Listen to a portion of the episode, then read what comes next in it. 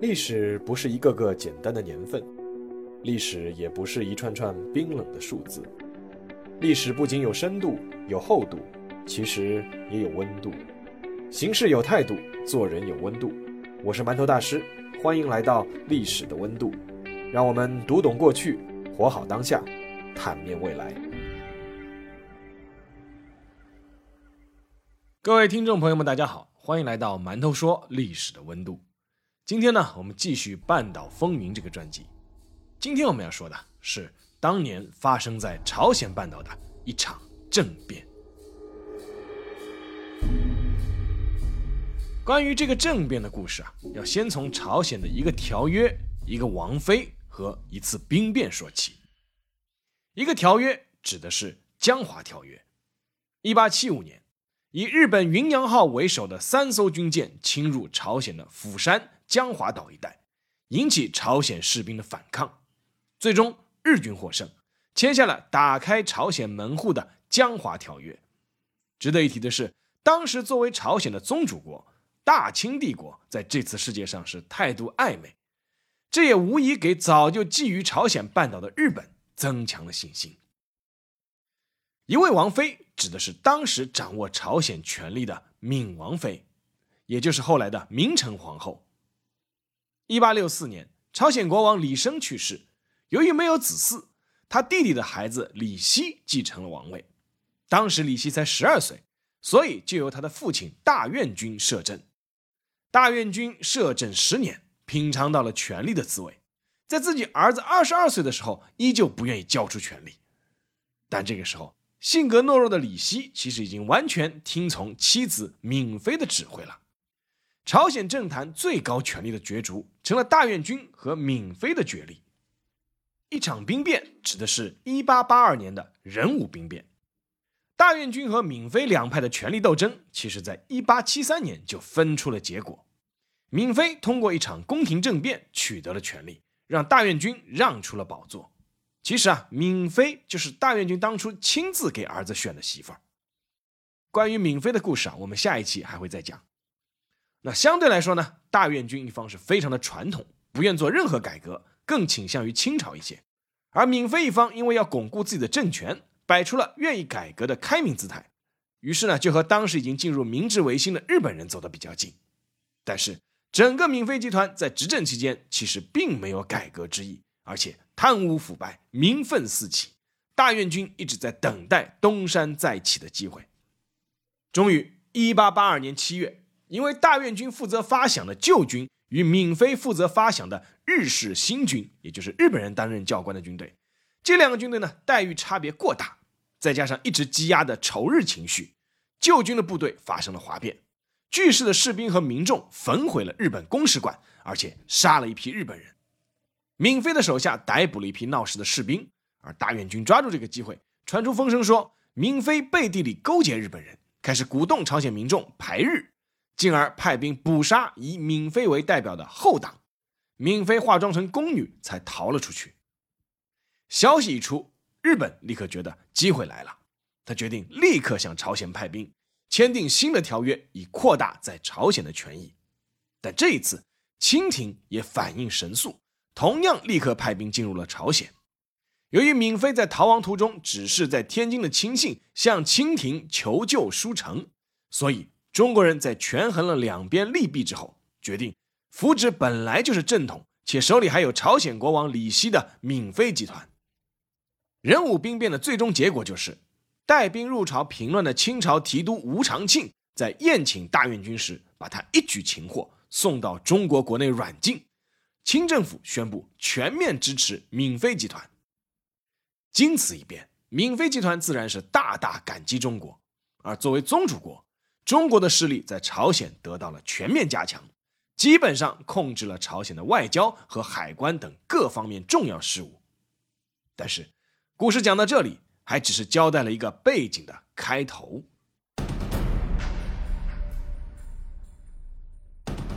现在轮到这场政变的主角之一——朝鲜的开化党登场了。朝鲜的开化党大致形成在一八七零年代的中期。开化党这个称呼啊，其实是日本人给起的，指的是由野蛮进入文明的状态，那个时候，朝鲜国门刚刚被迫打开。虽然相对于中国的洋务运动和日本的明治维新，朝鲜人的睁眼看世界已经是晚了，但毕竟还是涌现出一批希望能够通过改革来改变国运的人。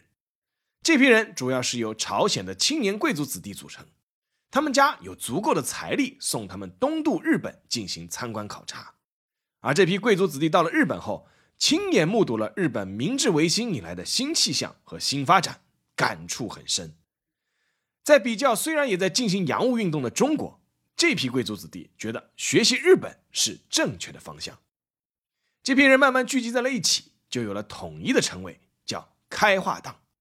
他们的目标简单来说，就是对内进行社会改革，对外脱离清朝的宗主统治，依靠日本的力量，让朝鲜成为所谓的亚洲法兰西。事实上，闵妃集团一开始也被日本人统一称为开化党。由于壬午兵变驱逐了大院军的极端保守势力，开化党一度以为到了可以大展身手的时候，但他们很快发现，闵妃集团只是打着开化的名义，却根本不愿意进行任何改革。时间一长，开化党也分裂了，以闵妃集团为代表，成了士大党，就是事情的事，大小的大。这个士大来自中国儒学的观点。指的是实力悬殊的时候，小国应该侍奉大国以保安全。其实意思就是要效忠中国。而以金玉君为首的一批人，成为了激进开化党，要求通过强烈的变革乃至暴力革命，从中国导向日本。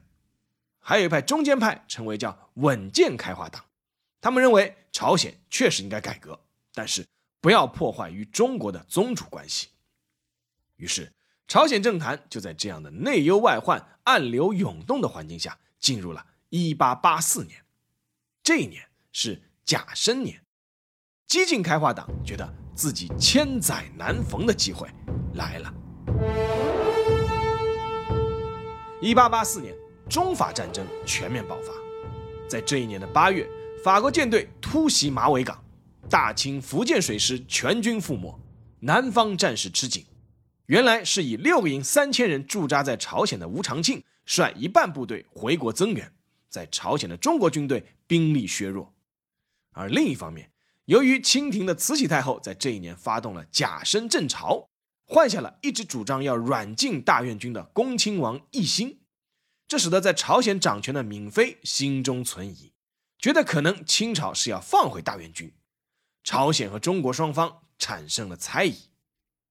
就在这样的一个时间当口，以金玉君、朴永孝、洪英直、徐光远等人为首的开化党人决定趁此机会动手，铲除清朝在朝鲜的势力，推动朝鲜改革。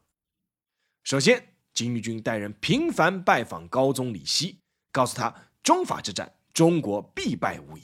这个时机千载难逢，权力不是捏在父亲手里，就是捏在妻子手里的这个高宗被说动了。给了金玉君一封密函，类似于衣带诏，授予了金玉君等人代人起事的权利，希望借此机会能够亲政。随后，开化党人做了一系列的安排，包括成立了敢死队，包括要刺杀那些士大党的大臣等等。万事俱备之后，金玉君知道还有最关键的一环没有去做，那就是需要日本人的帮助。对于开化党人试图清除在朝鲜的中国势力。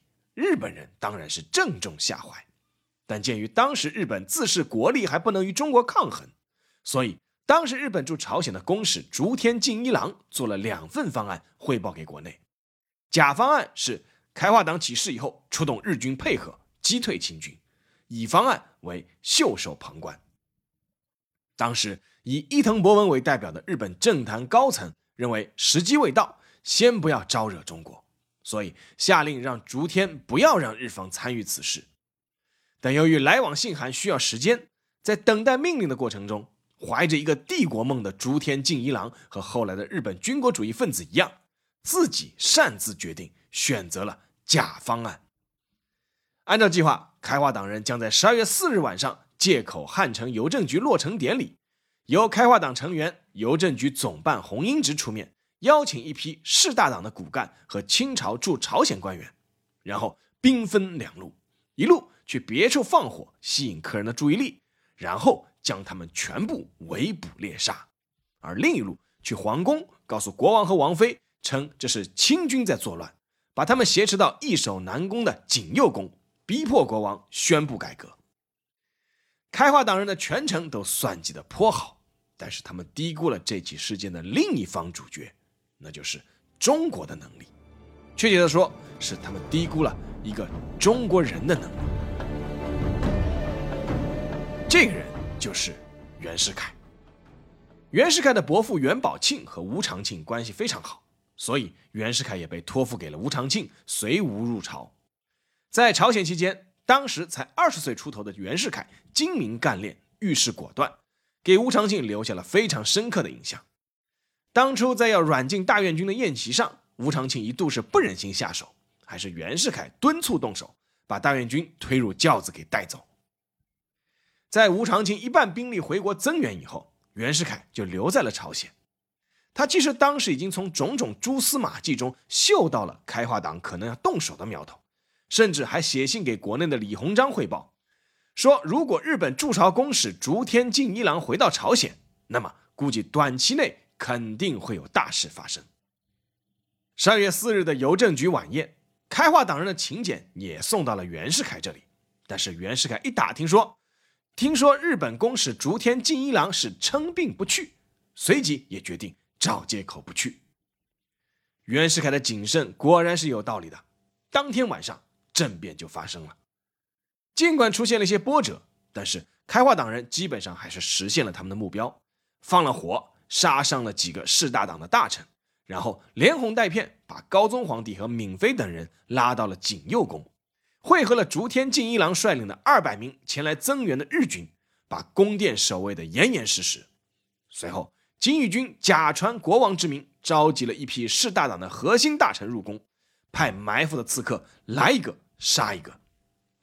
一开始，高宗和闵妃还有些怀疑和犹豫，但是金玉君在关键时刻当着大家的面手刃了几个声称外面并没有变故的士大党的重要大臣，其中就包括高宗最宠幸的大臣柳在贤。于是宫内就已经无人敢反抗开化党人了。这个时候，唯一还能改变局势的，就只有筑巢的清军了。十二月四日那天晚上，代表中方去赴邮政局鸿门院的是清朝驻朝商务委员陈树堂。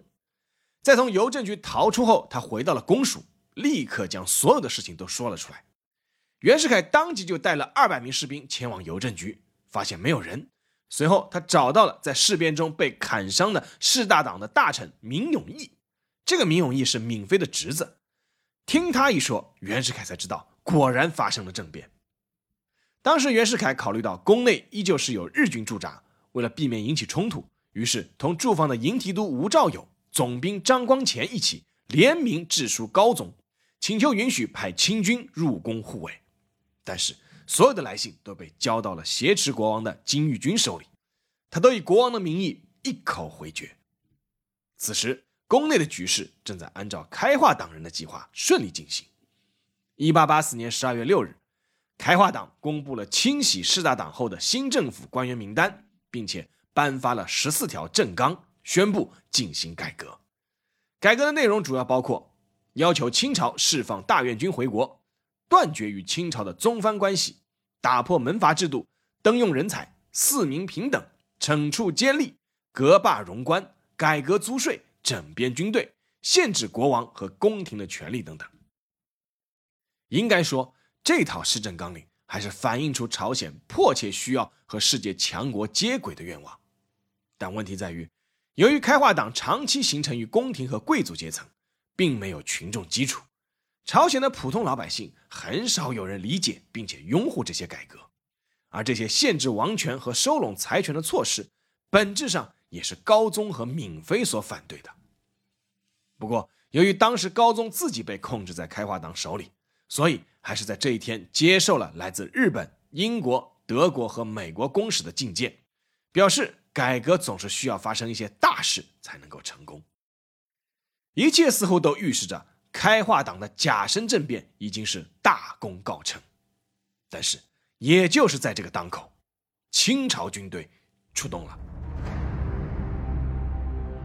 十二月五日，整整一天，袁世凯其实都在做准备。当时中朝之间的公文都要靠北洋水师的兵船送到天津的北洋衙门。朝鲜发生如此大事，如果按照常规请示到北京的清廷最高层，至少要几天时间。如果等北京的回复再到朝鲜，肯定大局已定。这个时候，驻扎在朝鲜的清军将领内部发生了分歧。吴兆友和张光潜两个将领都表示，没有北洋的命令，不能轻举妄动。而陈树达也转达了美、英、德三国公使的意见。劝清军不要行动。朝鲜稳健开化派的代表大臣金允植也发来劝告，说高宗在开化党人和日本人手里，不要弄伤了国王。唯一坚持要速战速决的，只有袁世凯。虽然袁世凯当时在驻朝清军中只是一个后勤主管，但是他一直深受吴长卿的信任，见识也确实比吴张二人更高。再加上他在汉城一直是广结人脉，所以说话还是很有分量。经过一番争论，清军将领会谈的结果是，清军暂不出动，派人向在国内的北洋大臣李鸿章紧急汇报。但是从下午开始，袁世凯就开始了自己的行动。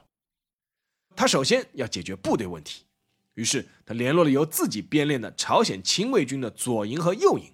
向他们发放了六百两上等成色的黄金，秘密约定准备进攻护驾。然后他要解决师出有名的问题，他又联络了朝鲜右翼政沈顺泽，要他写封信过来。沈顺泽立刻以朝鲜政府的名义写了一封给清军的信，请求他们出兵镇压开化党，解救国王。这时候，在景佑宫的开化党人内部也开始出现了问题。当时开化党人漏杀了一个士大党的大臣，叫沈相勋。他将开化党人杀害闵台浩、闵永默等六名大臣的事写成了一封密信，放在了御膳的底部，送到了被软禁的闵妃手里。闵台浩、闵永默都是闵妃的族人和亲信，闵妃顿时是怒火中烧，立刻怂恿高宗搬回不易防守的昌德宫，并利用宫女出宫带信。让自己的亲信迅速与清军取得联系，请他们杀进宫来救驾。收到消息的袁世凯更加坚定了决心，他通报了吴兆友和张光潜，表示自己将带兵入宫，而且做出了承诺：如果因为挑起争端而获罪，由我一人承担，绝不牵连诸位。在获得了众人的点头之后。袁世凯立刻率一营清军官兵和之前约定好的朝鲜清军左右营赶赴昌德宫。十二月六日下午三点，袁世凯率清军和朝鲜清兵营共两千余人抵达昌德宫的敦化门。刚入宫门，开化党的敢死队和日军就开始猛烈射击，清军随即还击。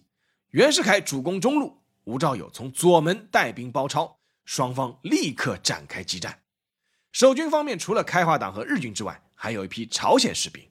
但之前这批朝鲜士兵都是袁世凯督导训练的，所以一看到袁世凯，很多人立刻倒戈加入了清军一方。由于开化党的敢死队人数比较少，清军的战斗对象主要就是日军。在战斗中，袁世凯是身先士卒，自己冲在前面，毫无惧色的踏实前进。日军在气势上首先就输了一筹，再加上人数处于明显劣势，所以渐渐就落入了下风，越战越退，最后陷入了溃败。此时的闵妃一行已经逃入了城北的关帝庙躲藏，而金玉军要求高宗一起前往仁川搭船去日本，高宗是坚决不肯。在劝说期间，驻日公使竹田进一郎打起了退堂鼓，准备自己带日军先行撤退。事实上，竹田进一郎在这一天也收到了国内发来的不要招惹中国的指令，是金玉军承诺向日本借款三百万元，聘请日本人作为军事顾问和财政顾问为条件，他才勉强答应留下的。如今日军已经是溃败，竹田当然是要撤回日本使馆。临行前，竹田安慰金玉军说：“清廷无理出兵，侮辱我们两国，我国肯定会以武相待。”金义军等开化党人在苦求无果之后，考虑再三，决定让高宗也去关帝庙，而自己随竹天去日本使馆避难。那这也就等于承认政变失败。十二七日一早，已经被袁世凯接到军营的高宗再一次召见各国使节，推翻了之前自己所说的所有话，说这次是受金义军等开化党人挟持的一次叛乱，所幸在清军的帮助下，已经是平定了叛乱。这个时候，汉城的大街小巷也出现了耐人寻味的场面，得胜回营的清军一路上受到了朝鲜百姓载歌载舞的欢迎和拥戴。而另一方面，在城中的日本人则被朝鲜人追杀，双方发生了激烈冲突，各有死伤。开化党人金玉军的宅邸被老百姓焚毁，日本使馆被朝鲜人围攻，导致竹田进一郎只能焚毁使馆，带着金玉君等九名开化党人化妆易服逃往仁川的日本使馆，最终坐船再逃回日本。一场维持三天的政变就此落幕，但带来的影响是深远的。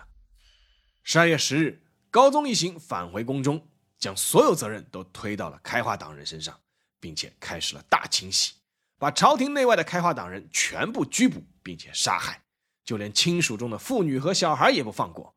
朝鲜的政权再一次落入了闵妃集团手中，开化党从此烟消云散。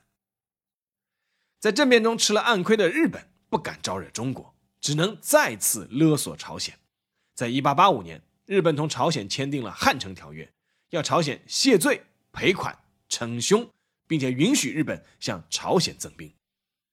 一八八五年四月，伊藤博文和李鸿章订立了《中日天津条约》，凭借强硬的外交手腕，规定中日两国如果出兵朝鲜，必须互相通知。考虑到清朝才是朝鲜的宗主国。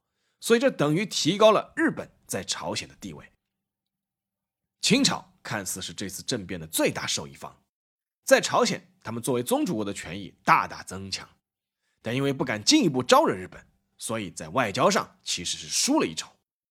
不过，作为个人，在平定政变过程中立下大功的袁世凯，开始正式登上了历史舞台，进入了清廷高层，尤其是李鸿章的视线。袁世凯在政变后被封为驻朝鲜总理交涉通商事宜大臣，可以随意出入朝鲜皇宫，俨然成了朝鲜的太上皇。这次政变虽然只维持了三天，但对于三个国家而言，影响绝不止于此。对朝鲜来说，虽然开化党的政策在当时不被民众理解，但毕竟折射出朝鲜的民族独立意识已经开始觉醒，进行资产阶级革命的愿望已经是萌芽了。而对于中日两国来说，双方再次认识到朝鲜半岛必然会是两国之间起摩擦的导火索。随着清朝的国力衰弱和日本的迅速崛起，两个国家不可避免还会在这个半岛上再起冲突。果然，十年之后又起风波，只是那一次胜负逆转。好，下面进入馒头说时间。先说说前面文中说的两个人的命运结局吧。一个是闵妃，闵妃呢在甲申政变平息以后啊，重新获得了大权，但是在十年之后的甲午战争中，因为清朝落败，她也失势了。非常仇恨日本势力的闵妃，随后又尝试与俄国势力结盟，赶走日本人，最终是引发了日本人的杀意。那关于他的故事，我们下一期再说。那另外一个就是开化党的带头人金玉君。金玉君流亡日本以后，改名叫盐田周作，靠日本政府的资助生活。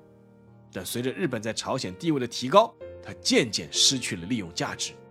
再加上金玉君一直在酝酿反攻朝鲜，日本政府已经是渐渐把金玉君看成是了一个包袱，一度是把金玉君流放到了小笠原群岛，后来又安置到了北海道的札幌，每个月只给他几十元的生活费。对日本彻底失望的金玉君，又转而希望联络清朝的李鸿章，商量中日韩联合抵抗欧美。结果，在一八九四年三月抵达上海，准备会晤李鸿章儿子的时候，被朝鲜派来的刺客暗杀于旅社，尸体被引渡回朝鲜，遭受尸体的凌迟，并且斩首示众。两个人的命运折射出的，其实也是朝鲜这个国家在近代史上的无奈。